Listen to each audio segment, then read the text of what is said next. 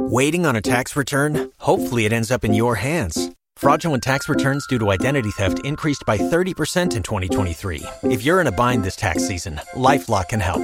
Our US based restoration specialists are experts dedicated to helping solve your identity theft issues. And all Lifelock plans are backed by the Million Dollar Protection Package. So we'll reimburse you up to the limits of your plan if you lose money due to identity theft.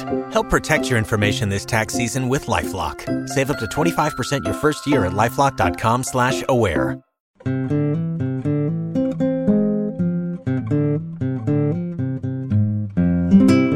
Partially Examined Life Precognitions introduce philosophical topics for upcoming episodes to give you a few weeks to do the reading yourself. They also serve as quick standalone summaries of the work. You can read more about these topics, get the works we cover, and listen to Partially Examined Life conversations at partiallyexaminedlife.com. This is Philosophy Bro speaking from an undisclosed but totally awesome location. Elizabeth Anscombe was born in 1918 in Ireland, but she spent most of her life on what our British listeners might call the mainland, but what the rest of us would rather call a slightly bigger island.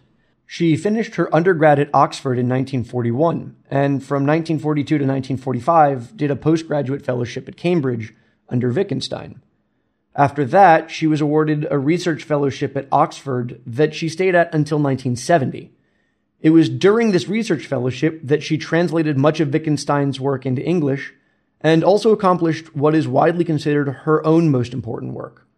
In 1970, she was awarded a full professorship at Cambridge where she remained until 1986. Anscombe was an incredibly talented philosopher whose work was both highly ambitious and very influential. The readings we'll cover include two essays, Modern Moral Philosophy and War and Murder, and paragraphs 22 to 27 of her monograph Intention. 1957's Intention is widely considered the founding text of the philosophy of action, and it set out to answer the question, what does it mean to say that some act was intentional? When we say someone intentionally did something, what do we mean? Like many questions in philosophy, it sounds like a simple question until you think about it for like two fucking seconds. For example, our reading centers on paragraphs 23 to 27, which are about a thought experiment in which a gardener, in the course of his ordinary duties, pumps some water into a cistern that supplies a house's drinking water. It's a quaint and super British example, but roll with me for a second here. A gardener is refilling a house's water supply from a larger water supply. Let's say it's a well and a lake. So he's refilling this well from a lake, but the thing is, someone has poisoned the lake with a poison that works so slowly you can't detect it until it's too late. Now, the house whose water he's poisoning is frequently used by Nazi officers, and they're going to die, and the man who poisoned the lake has calculated that once these Nazis die, someone else is going to come into power. And these new people will be good and just men who will run the absolute best government ever. The guy who poisoned the lake tells all this to the gardener. So the gardener is pumping poisoned water into the well and he knows it. There's a lot going on there, and there are several different ways to describe what's happening. There's the incredibly literal, he's just flexing his arm muscles. And the more casual, he's doing his job, or he's pumping water. But we might also more dramatically describe the gardener's actions as he's poisoning Nazis, is what he's doing. And all of those descriptions are technically correct. Still, some of them seem more correct than others. If we were to ask the gardener what he's doing and he said, bending and unbending my arms, we wouldn't exactly be thrilled with that answer. For Anscombe, a person's intention is their answer to the question, why? Why are you doing what you're doing? So while the gardener is both poisoning Nazis and doing his job, which of those he intends will depend on which he answers with when we ask, why are you doing what you're doing? This raises important ethical questions, including why are you doing a thing that you know will poison people? And the example is clearly constructed to have those ethical components on purpose. Uh, why bring Nazis into it if you just wanted to chat? Still, Anscombe refrains from discussing ethics throughout the book. She's clearly concerned with establishing a conception of intentionality that's applicable to ethical cases without necessarily getting into the discussion of what's right or wrong. One reason for this comes out in 1958's Modern Moral Philosophy, which took aim at no less than the entirety of modern ethics. Clue is in the title, I guess. Anscombe has three theses in modern moral philosophy. The first of which is that we lack an adequate moral psychology to even do ethics. We simply don't know enough about what a person does when he acts to begin saying how a person should act. She seems to think that intention was just the beginning of that work. And you might find yourself thinking, too soon to do ethics? Aren't we like two centuries of modern moral philosophy deep at this point? And to that, Anscombe says, sure, but none of that is any good at all.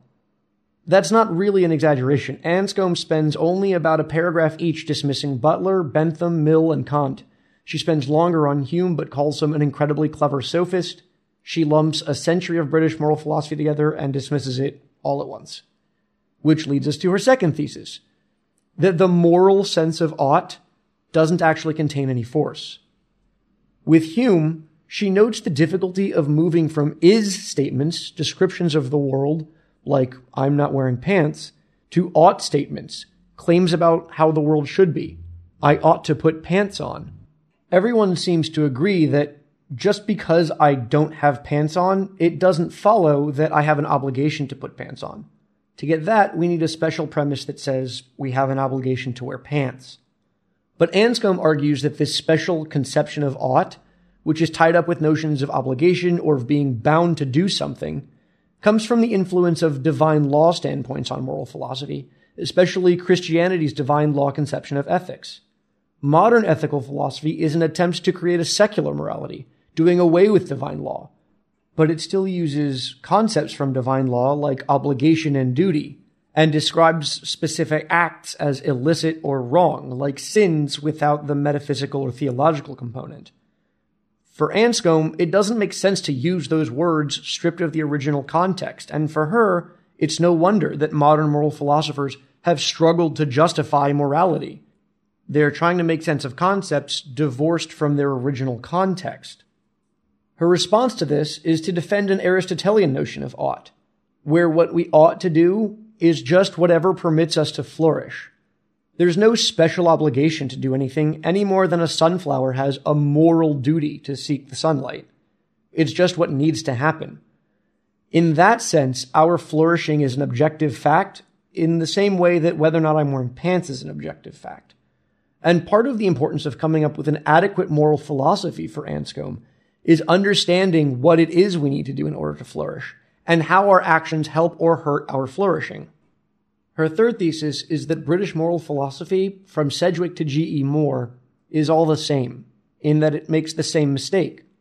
Here, Anscombe gives us the word consequentialism, which she uses to refer to any ethical philosophy that makes something right or wrong in virtue of its consequences. That might be in a utilitarian sense of weighing pleasure and pain, but it might also involve weighing competing values against each other. The prohibition against murder, say, against the possibility of saving millions of lives. For Anscombe, this too is beholden to a divine law conception of morality, but gets away from it. A divine prohibition on murder means precisely don't murder, regardless of how tempting it looks. Taking prohibitions against murder and weighing them against other prohibitions is a contradiction for her that's at the root of all consequentialist ethical philosophies. One option from here is to return to divine law conceptions of ethics and return moral force to words like ought and duty. But Anscombe doesn't think we need to do that, and she points backwards to Aristotelian virtue ethics as an alternative. Here, the importance of moral psychology once again comes up. How can we draw the connection between a man doing justice and a man being just? And Anscombe's fingerprints are all over the contemporary reinvigoration of virtue ethics. To sum everything up, Anscombe thinks we lack a sufficient account of what it means to intend something. And that account is really important to ethics, because any ethical philosophy that focuses just on features of an individual act will fail she thinks we need to return to an ethics that takes into account the connection between the act and the person doing it. Intention is a first step in establishing that connection, that moral psychology. Until that work is completed, it doesn't make sense to do ethics. We literally just don't even have the tools to do it. And trying to do ethics now will get us into the same hot water that apparently the last 200 years got us into. As I've said before, Anscombe is a talented and ambitious philosopher and this is the shallow end of her work, which could be both dense and contentious. She had much to say in great detail. Please join us as we go deeper into her work, discussing exactly how she dismisses centuries of work before her and establishes new areas for those who follow. Afterwards, you can take part in the discussion at partiallyexaminedlife.com.